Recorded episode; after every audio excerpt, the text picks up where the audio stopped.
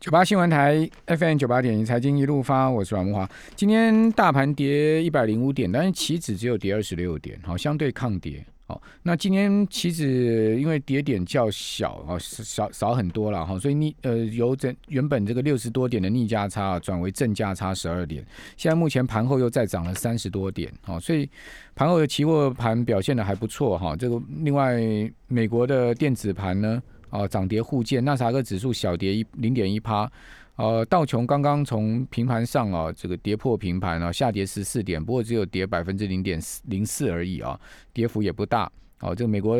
今天晚上的股市行情哦，能不能延续在前一个交易日？好，就是美股的周三的一个强势呢？哦，因为美国周三的行情啊，表现相当不错，道琼涨了三百一十六点哦，涨幅有百分之零点九三，标普也涨了百分之零点九三。那另外，纳斯达克指数甚至涨了百分之一点二的幅度，尤其是周一周二连续两天明显走低的费半指啊，也回稳，哦，大涨了百分之二点八。好像硬材啊、M D 啊都明显上涨，硬材涨了五趴嘞，好，M D 也涨了三趴，所以半导体股有回稳的迹象。哦，那这个今天晚上的行情能不能延续呢？以及最近啊，其实美国这个马上进入到尖牙股的重要财报公布的时间周期了啊，先前呃第一档公布出来奈飞的情况不好哈，所以奈飞昨天。股价周三是跌了七趴，那后面尖牙股的整个状况预估的情势如何？我们赶快来请教富兰克林投顾的资深协理梁佩玲。佩玲你好，木华，各位听众朋友大家好。好，那进入到四月下旬哦，那你你你觉得美国股市跟配合这个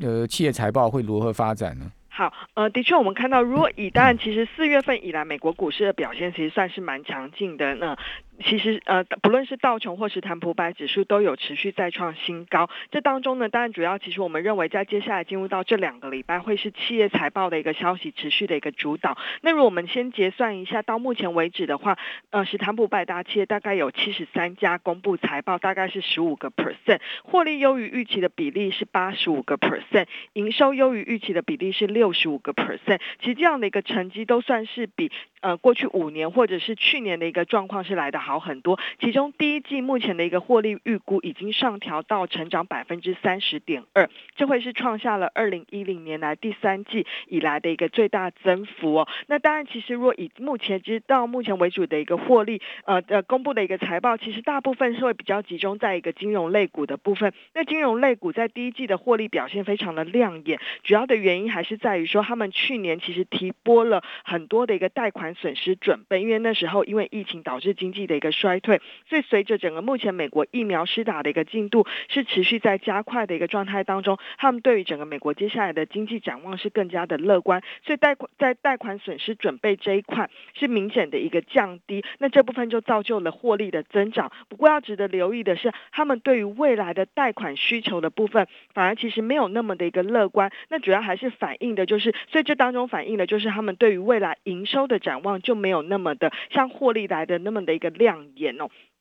所以其实总结到目前为止的话，当我们认为如果以接下来要进入到的一个财报，其实我们觉得整体来看的话，成绩应该都还会相当不错。因为以目前不论是就景气面，或者是整个市场，其实其实目前的一个整个需求面都持续在回温的一个状态。那只是说，其实当这些乐观的预期都已经逐渐反映在市场的一个价格当中的话，我觉得投资人会更以放大镜来检视接下来的一个财报数字。举例来说，就像刚木华大。哥提到了，其实昨天像是呃盘就是盘后的部哦，今天凌晨的一个盘后，半导体设备公司呢，科林研发他们的公布的一个财报其实非常的一个好，而且对于这一个季度的一个营收呢，跟获利预估也都是非常的一个亮眼，因为反映的是大家对于半导体设备的一个需求的一个增长。但是它昨天收盘的时候，股价是上涨大概四点多个 percent，但是盘后之后呢，公布财报之后，反而股价就是下跌的一个情况，所以可以看得出。出来，因为当整个利多已经逐渐反应的状态之下，投资人可能对于任何一个数字，或者是甚至会有一点比较偏向于利多，就是已经利多反应之后，反而如果没有更好的一个利多的一个状况之下，反而股价就会出现比较大的一个修正。那像当中另外一个例子，就是在 Netflix 的部分，Netflix 它这一个季呃。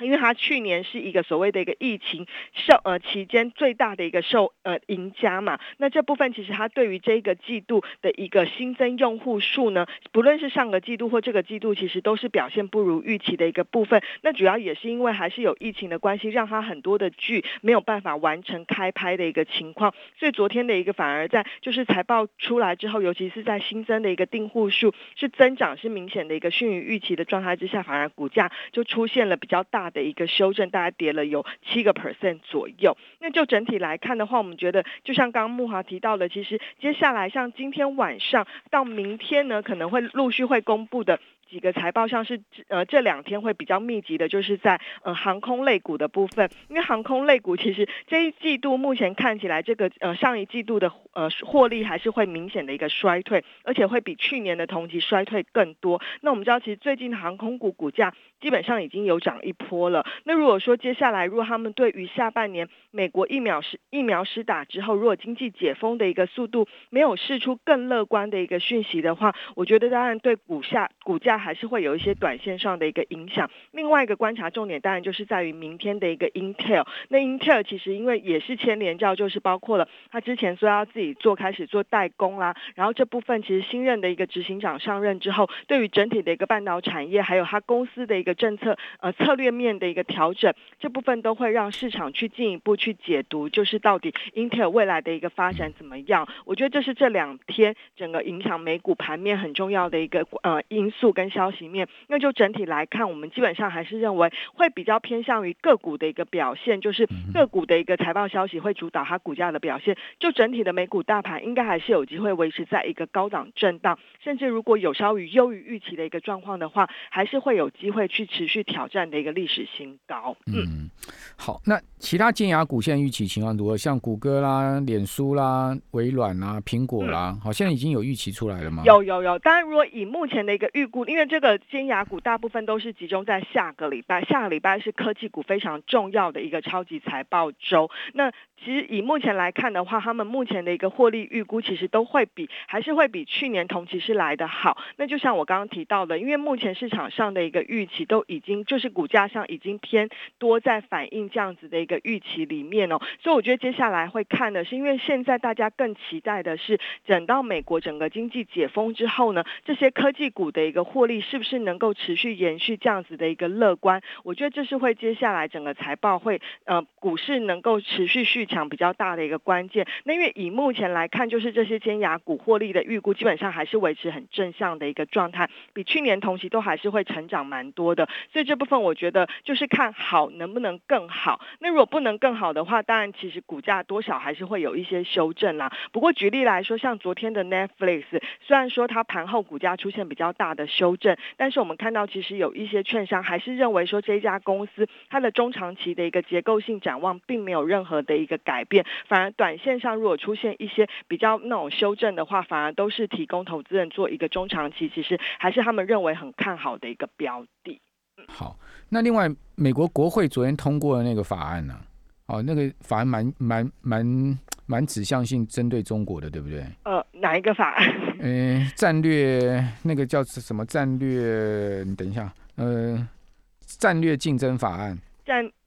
OK，应该是说，其实这最近你可以看到，其实老实说，拜登上任之后，呃，对于跟中国之间的一个关系，不论是之前他们在阿拉斯加的那一场会面，或者是今天晚上即将要登场的气候峰会，其实美中的一个关系，虽然在关税议题上没有再进一步的一个呃恶化，但是其实也看到，不论是科技战啊，或者是各其他各方面的一个角力部分，我觉得是反而是更加的一个激烈啦。所以我觉得其实呃。如果不论是像刚的那个呃木华提到了战略法案，或是其实在美中关系未来的一个部分，我觉得其实还是会存在一些比较紧张的一个情势。那这部分也是目前我们还是在。呃，持续密切观察的一个变数，因为呃，其实最近的一个就是在美中关系这部分，或者是像国际地缘政治，像俄罗斯跟乌克兰之间的关系，其实市场上几乎都没有太大去反应。但是我们觉得，如果说当股市真的涨高之后，然后尤其是步步入到可能五六月份那种市场消息比较清淡的时候，缺乏。更多的一个财报刺激啦，或者是更多的景气利多的出媒，股市还是有可能反映这样子的一个呃潜在的地缘政治的一个风险而出现呃震荡或者是修正，这部分是我们密切持续在观察的一个变数。好，那呃五月。五月卖股离场，现在目前你们投顾还是以这样子的立场为基础？呃，基本上我们认为，老实说，其实以目前我们来看的话，其实我们会认为未来几个月，甚至到几个季，到第三季，美国会公布出来的经济数据会非常非常的一个亮丽。那其实就像我们前上个礼拜才跟我们美国经理人的一个呃视讯会议，他就那时候就说他刚去打完疫苗，然后。人非常非常的多，因为大家都争着在打疫苗，所以其实如然后打完疫苗都之后，大家都非常期待，因为一年没有跟朋友见面了，所以都很期待想要赶快出去穿新衣服，穿漂漂亮亮。所以其实你可以看得出来，接下来美国的消费动能，甚至在就业市场这一块复苏的动能会非常的快。但是呢，在这样的一个状态之下，就是要留意的是说，可能第一个你要观察是不是联准会的货币政策会开始有一些呃在。前瞻指引的部分，虽然不一定那么快会去紧缩货币政策或者是紧缩购债，但是只要它的一个谈话开始没有那么的一个鸽派的话，市场也可能就会成为一个获利了结的一个借口。另外一个变数，当然就是我刚刚提到了，包括了美中的关系。这部分还有像是一些地缘政治，甚至在呃拜登这部分后续可能在加税的议题上，都还是有可能会成为股市涨高之后的一个震荡的一个获利了结的借口。但是就中期来看，就是到年底之前，我们觉得美股的多头格局还是会延续，只是在第二季，尤其五六月份，我觉得市场的波动会开始加大一些。好，那。后面的操作策略哈，包括我们的资产配置跟布局啊，我们这边先休息一下，等一下回到节目现场。九八新闻台 FM 九八点一财经一路发，我是阮木华。好，现在大家都要去抢金源代工业务哈。今天最新的消息是，包括海力士啊，也要加码十二寸晶圆厂的晶圆代工业务哈。这个是今天最新的消息说。海力士说呢，打算投资啊，这个晶圆代工业务。好，这是根据韩国媒体 ET News 的报道。哈，这个海力士说，呃，基于某些原因啊，计划加码投资晶圆代工事业。哦，那因为南韩 IC 设计商要求公司提供跟台积电相当的晶圆代工服务，那海力士已经同意这些要求了。哦，所以海力士要去投资。这个晶圆代工来跟台积电竞争哦，哦，那个报道也说八寸晶圆属于传统制程哦，目前产能没有办法赶上需求。那台积电、联电都面临瓶颈啊，在韩国三星、呃 SK 海力士旗下的 SK 海力士系统 IC，以及呢美格纳半导体好的独立晶圆代工业者 Key Foundry，好是主导八寸晶圆的代工业者，但是这些厂商的客户也至少要等六个月，好订单才能获得处理。好，所以说现在这个整个这个产能还是吃紧啊，所以说越来越多厂啊要去投资呃代工业务，然后去跟台积电竞争了。好，包括呃美国的参联邦参议员民主党的领袖苏莫，好共和党籍的联邦参议员呃这个 Tao Young，好，他们周三也联联手提出了一个法案，叫做无尽边疆法，好 Endless Frontier Act，好呼吁美国在面对来自于中国大陆日益激烈竞争的压力下，官方应该在未来五年动用一千亿美金，哦，进行基础跟先进的这个科技研究，哦，那呼吁动用一百亿美金，至少指定十个区域科技中心，成成立危机链，呃，供应链危机应对的计划。哦，美国这个法院呃，不是那个国会也有在动作哈。那至于我们刚刚讲的，美国国会呃，在推动对抗中国的法案上面哈。呃，另外一个法案叫做战略竞争法，那 Strategy Competition 呃 Compet Competi Com Competition at，哦，这个叫做战略竞争法，就我们刚刚所讲的，哦，这个战略竞争法盼望动用美国所有战略经济跟外交工具，推动印太战略，应应中国带来的挑战。好，这个法案长达两百八十一页，五个大的章节啊，呃，囊括了北京各领域的问题行径啊。哦，那针对这个中国的指向性非常的强烈哈，这个法案哦已经顺利通过参议院的外交委员会了哈，这个是美国民主跟共和两党啊资深议员最近啊合力催生美国近年来首部呃重大的抗中法案。啊这些事情会不会后续发酵，演变成更严重的美中对抗跟冲突啊？我们我要请教富兰克林投顾的梁佩玲协理佩玲，看起来美国现在指向性非常强烈。其实是你可以看到最近就是包括中国对美国的态度也是非常的一个强硬啦。那我觉得这当然这不会是可能短期内就会发生，话会发生很剧烈的什么冲突或什么，看起来应该不会。可是它就会是一个长期的一个持续在。类似温水煮青蛙，就是持续在不断的一个升温的一个状态，而且是在扩及各个领域。那因为真的从历史的经验，就是当世界老大哥的地位面临到挑战或威胁的时候，自然一定会有很多动作出来。那我觉得这当中，当然其实对于全球的一个板块来看的话，也是会有一些影响。对。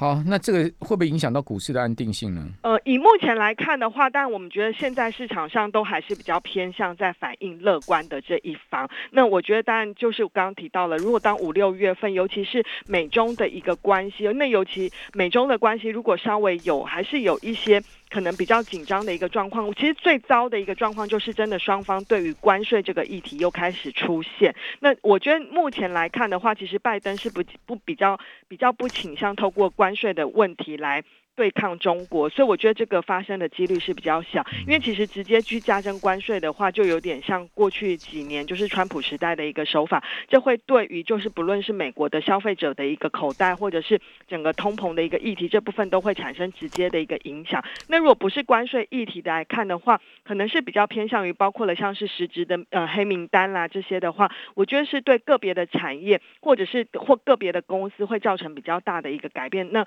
这部分当然就会去。这会会是长期的一个战略的一个发展，这当中当然也是在不论是企业的经营，或者是我们在投资上，就是要去寻找可能可以因此受惠，然后避开有可能会受害的一个标的。这样，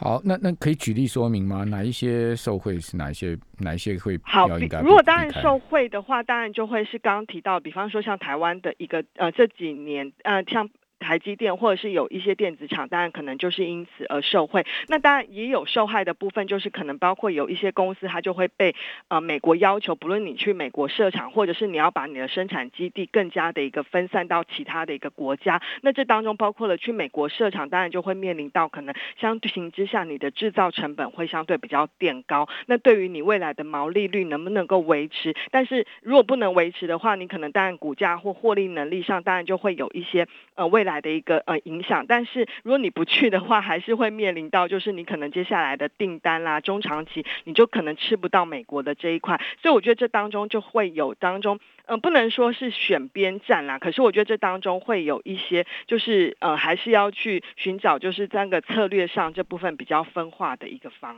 向。好，那因为你刚刚讲说今天晚上就是那个气气候的会议嘛，对对对对。好，那这个。呃，习近平好像会参加视讯，对不对？他会参加视讯，可是听说两两边是不会有对话的，可能是比较偏向于就是各说各的这样子，那就是各自谈他们对于未来的一个碳，呃，就减碳的一个目标。那因为其实以目前美国来看的话，大家是比较期待，因为中国之前已经提到了，就是二零六零年之前要达到碳中和嘛，那。中美国的部分是大家比较期待，可能是不是在二零三零年就会有一个先短期的目标，然后到二零五零年会有一个呃，希望能够达到碳中和这样的一个状态。那因为其实其实，在气候变迁这个议题上，尤其在拜登上任之后，我们看到他做了非常多的一个政策的一个转变。那这部分其实以目前呃，在今天的一个会议之前，像昨天美国的一些呃相关的替代能源或者像电动车，其实股价上都也开始有一些反应。那基本上我们觉得。的这个是一个比较偏中长期的一个趋势啦。那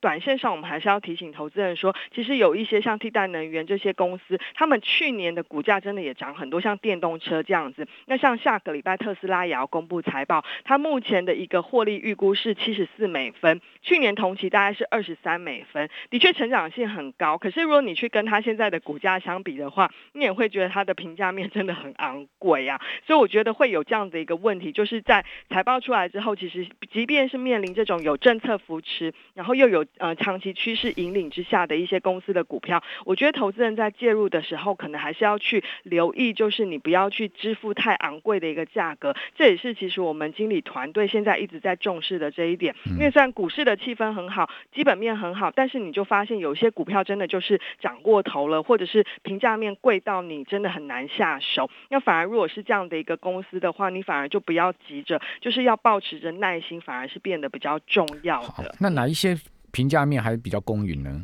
呃，以目前来看的话，当然整体来看的话，我们觉得，如果你就整体的科技类股，我们觉得评价面算是合理，并不算特别的一个昂贵。那当然有一些可能比较偏向我们刚刚提到了，像电动车啦，或者是一些比较偏网络的一个公司，它可能评价面就相对比较昂贵一些。另外一个就是现在当然相对还比较便宜的，可能是今年下半年就是大家期待的，像是疫情之后有机会受惠的，像是一些金。融啦，或者是原物料，甚至在工业类股的部分，我们觉得它目前的评价面都还算是相对，还算算算算是相对比较便宜，或者是具有进呃吸引力。这当中当然还是要去挑选个别的标的为而来看啦。所以就整体来看的话，我们觉得美国股市。呃，还是有，还是会持续扮演呃多头的一个主流。那这当中，如果就区别来看的话，我们觉得中国或者是香港股市其实也有修正之后，也开始有一些低阶的一个机会出现。对，反而投资人可以开始去留意，可能不是马上会。做一个 V 型的反弹，但是在这个价位介入，我觉得算是一个比较呃可以中长期考虑分批进场的一个机会点。那碳中和有什么样的这个商机在在股市上面，我们可以去很多。其实碳中和包括了很多，刚刚提到了像替代能源发电，然后有一些永续的农业啦，甚至在一些水资源跟废弃物管理这部分，甚至有一些公司它是比较不受到碳价未来如果碳税要上涨的影响，这部分像公用事业很多公司这部分我们。我们觉得都是可以受惠的，所以这题材很多，有机会的话可以再跟大家做一个分享。不过我们觉得基本上有相关的这种专一的碳综合的基金吗？呃，有很多是气候变迁的基金，气候变迁对对对对，那可以每一档基金的一个投资标的有一点不一样，不过你倒是可以从中去发掘一些，我觉得它是一个呃中长线，就是真的投资人可以做一个定期定额很好的一个选择。好，所以所谓的碳中和就是近零碳排放。对对，它就是有碳排放，然后再透过其他的方式把它的碳排放做一个 net 掉。所以不是说我对对对对对对，去把它冲销掉这样子。OK，好好，就是说呃有碳排放没有关系，但是我也要想办法把这个碳吸收掉就对了。对我用别的方式能够把它抵消掉这样子。然后嗯，这个是热门议题，谢谢梁佩玲。